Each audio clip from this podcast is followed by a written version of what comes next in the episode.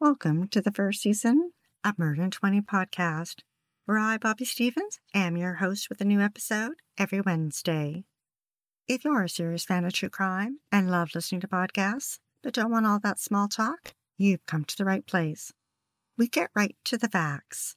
Murder in 20 episodes are concise and complete in 20 minutes. Less talk and more true crime. Be sure to like, share, and follow us to learn about upcoming episodes every Wednesday. Thanks for tuning in.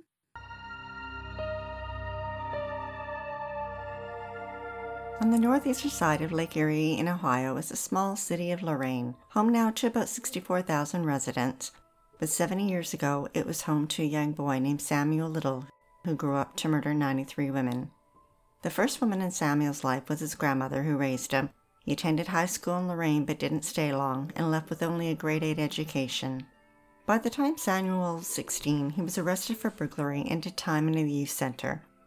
When he finished his sentence, he quickly returned to his life of crime. As reported by Fox News, over the next 14 years, Samuel was arrested 26 times in 11 different states, stretching from the west to the east coast of the United States. His arrests included shoplifting, theft, assault, rape, aggravated assault on a police officer, DUI, fraud, breaking and entering, and solicitation of a prostitute. Although Samuel do short stints in prison, like the two years he served for robbing a store in Lorain in 2000, he would always go right back to a life of crime when he got out. By day, Samuel's favorite crime was shoplifting. He would travel across the United States from city to city, staying only three or four days in each city. He'd lurk in the dark shadows of society with the prostitutes, homeless, and drug addicted. During the day, he'd take his stolen haul out to the decaying and downtrodden parts of the city to sell them. Then at night, he would stalk and murder women. As reported by the Gainesville Sun in September 1982, Patricia Ann Mount was last seen dancing at a bar with 42 year old Samuel Little in Alachua County, Florida. They left together and she was never seen alive again. Her 26 year old body was found in a field along Highway 27 in Florida, nude and badly bruised. Also in September, Melinda LaPree was seen getting into a brown wood panel station wagon with Samuel in Pascagoula, Mississippi.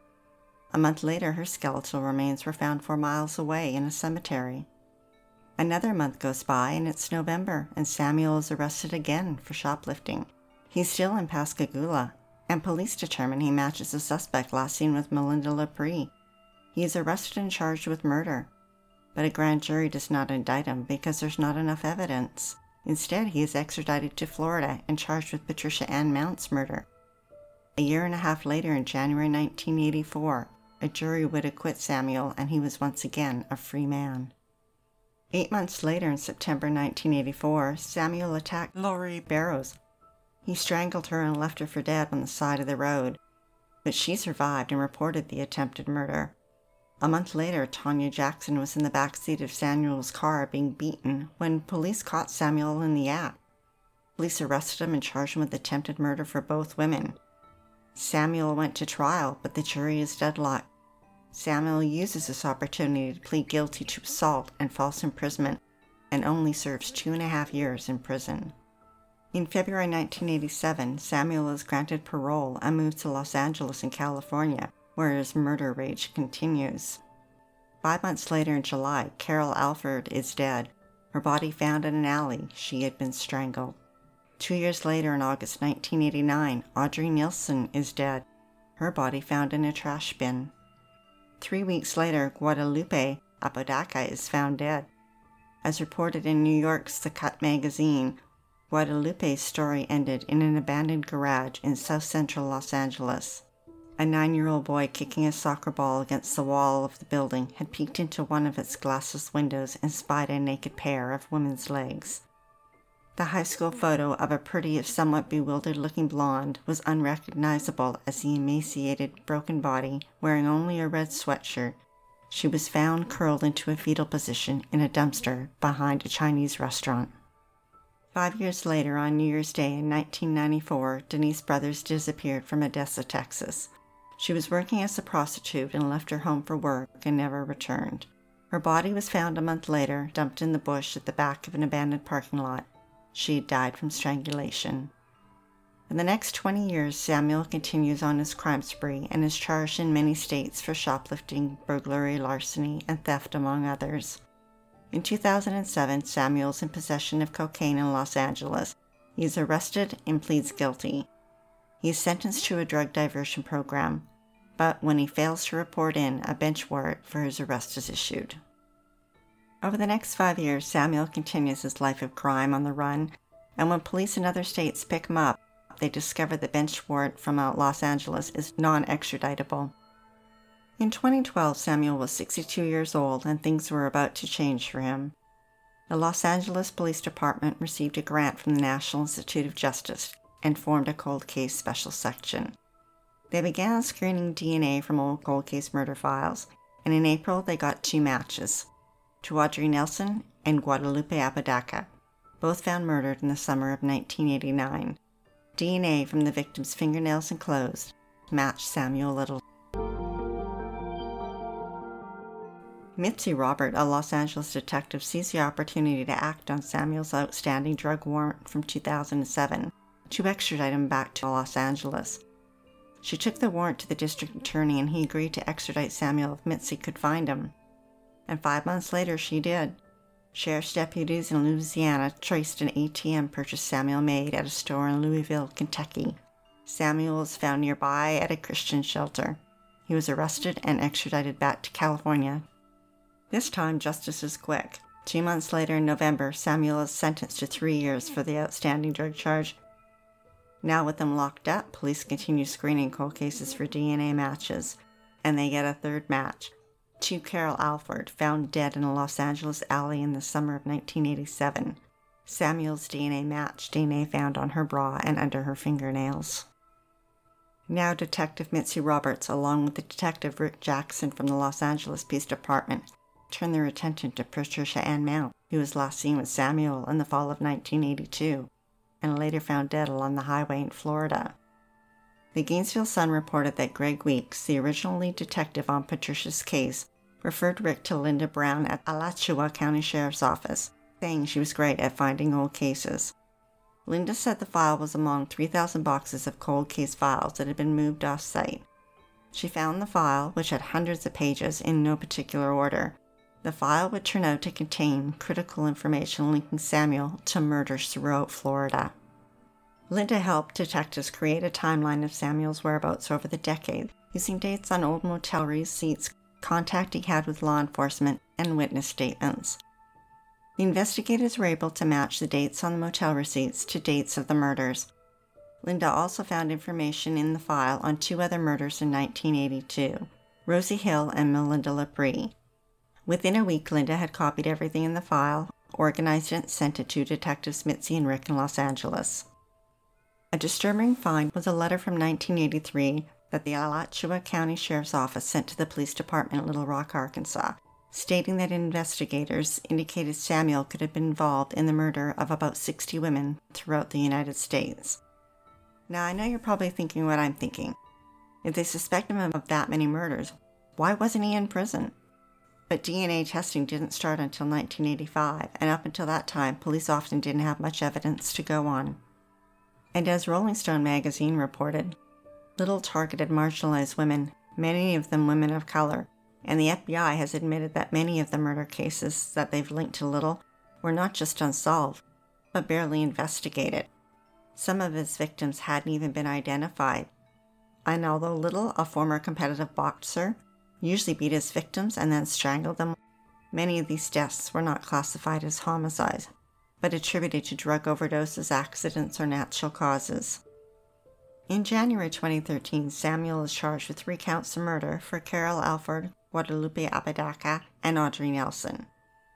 Throughout the trial, he declared he was innocent, but this time prosecutors had DNA evidence along with witness statements, and Samuel was found guilty of all three murders in 2014 and sentenced to three consecutive life sentences with no possibility of parole.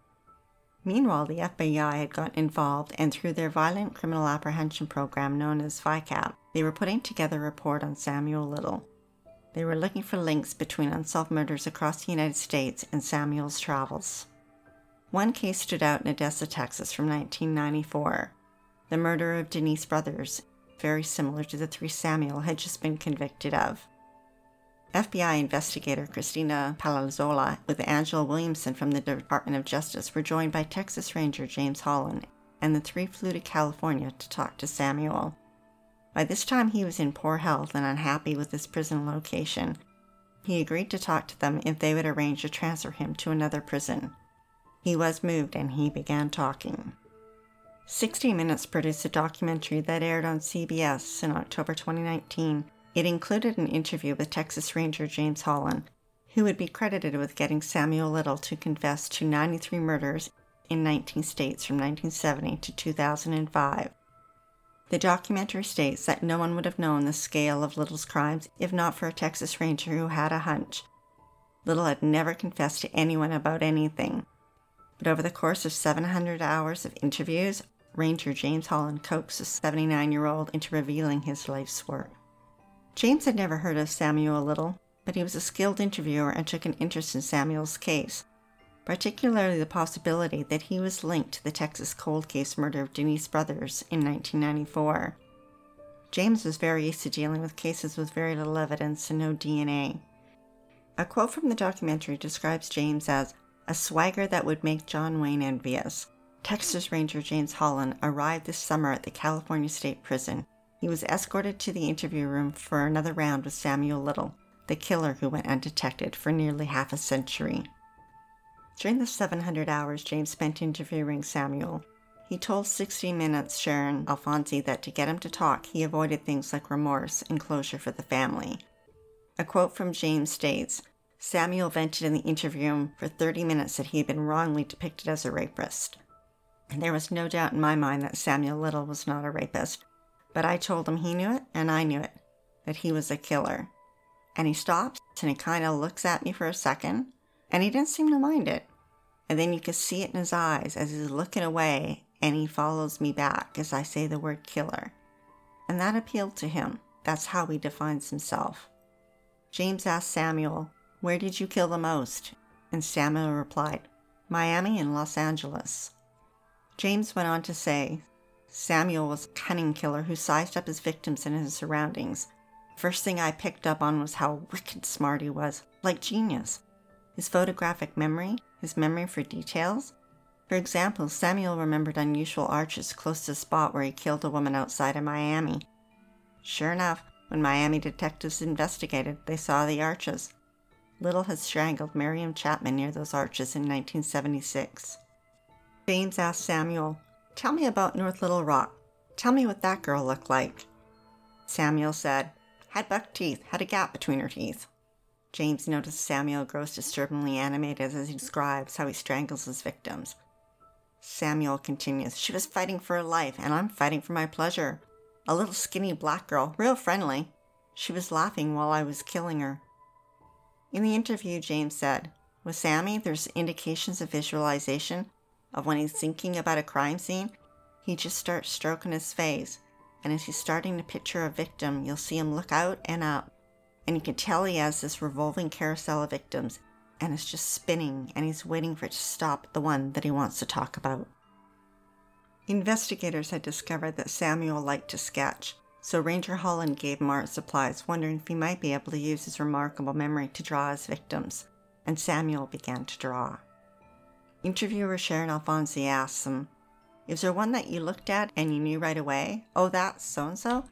And James answered, There's a lot of them.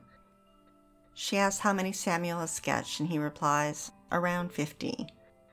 James shows Sharon the sketches, and she says he basically takes a photograph in his mind of exactly what he sees as he leaves them. Sharon asks James, Was there a moment you said, I've got him? And James replied, yeah, when he talked about there may be three victims in Texas, and one of them was in Odessa. FBI agent Christy Palazzolo and Angela Williamson from the Department of Justice were across the hall listening to the interview and realized he was talking about Denise Brothers from 1994. Samuel is telling James details of the crime that hadn't been reported. In Denise's case, he remembered that she wore a denture. And the autopsy confirmed Denise did wear a denture, and all the details matched. Samuel Little had killed Denise Brothers. Texas Ranger James knew he was onto something big. He had Samuel extradited to Texas for a few months so he could talk to him around the clock and extract more confessions. In September, Samuel flew from California to Texas, and for 48 straight days, for hours on end, the two men sat in a small room, and during that time, Samuel confessed to 65 murders. Later on, when Sharon Alfonsi placed a call with Samuel in prison, she said he spoke of his victims. They was broke and homeless, and they walked right into my spider web. I don't think there was another person that did what I like to do. I think I'm the only one in the world. That's not an honor. That's a curse. Samuel was charged with Denise Brothers' murder and pled guilty in December 2018. He was sentenced to life in prison.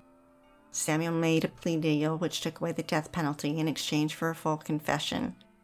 His sentence in Texas is running concurrently with his three life sentences in California. In August 2019, Samuel Little would be charged with two more murders. As reported by USA Today, Anna Lee Stewart, she was 33 when she was strangled in October 1981. Samuel told investigators he drove her body to Grove City outside Columbus and dumped her in a wooded area near a small apartment complex. Her murder was unsolved until Samuel's confession.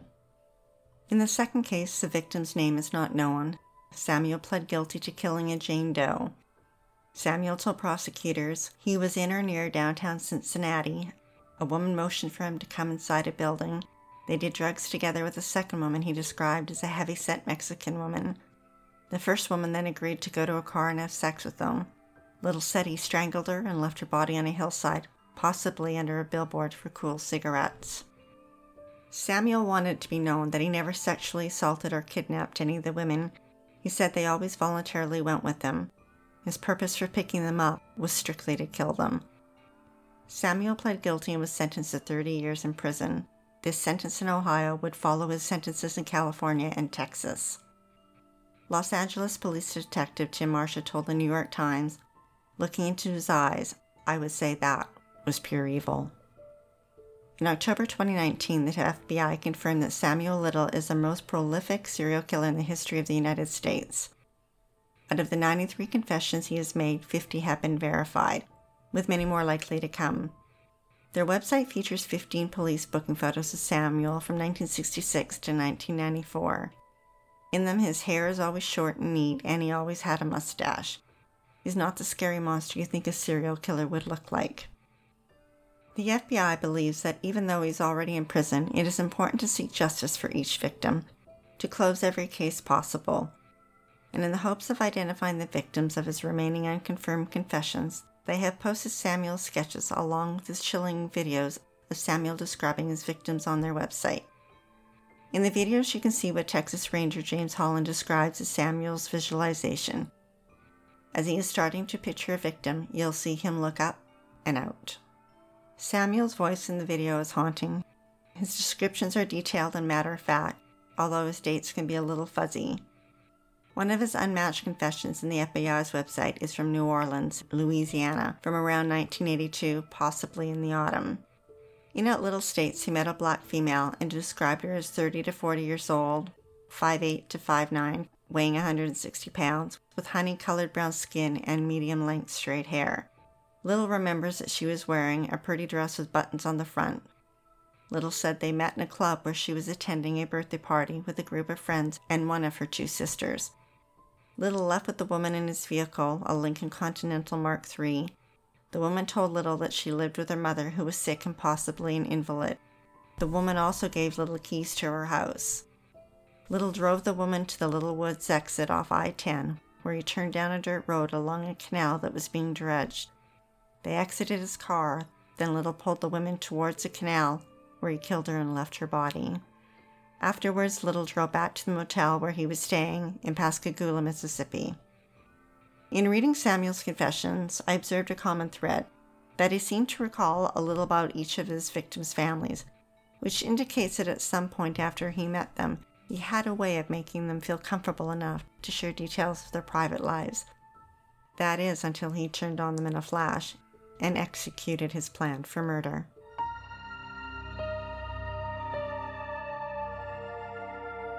Thanks for listening to Murder in 20 with less talk and more true crime. Be sure to tune in next Wednesday for the episode of the Johnson and Bentley murders. Three generations of a family were planning to meet in Wells Gray Park for a camping trip. All six vanished. 14,000 tips later, their mystery was solved. Their murder shocked a country and will make you think twice about your next camping trip.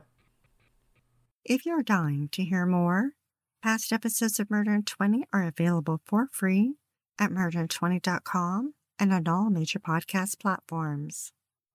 We love what we do and are dying to continue. If you enjoy listening to Murder in 20 every week, we'd be eternally grateful for your support by visiting Murder in 20 at Patreon, PayPal, or murderin20.com. We'd like to acknowledge Purple Planet for use of their music, sound effects from Vaseline Studios and Quick Sounds, and our many editorial sources who are listed on our website. Be sure to like, share, and follow us to learn about upcoming episodes every Wednesday. Stay safe, sleep with the lights on, and don't play strangers.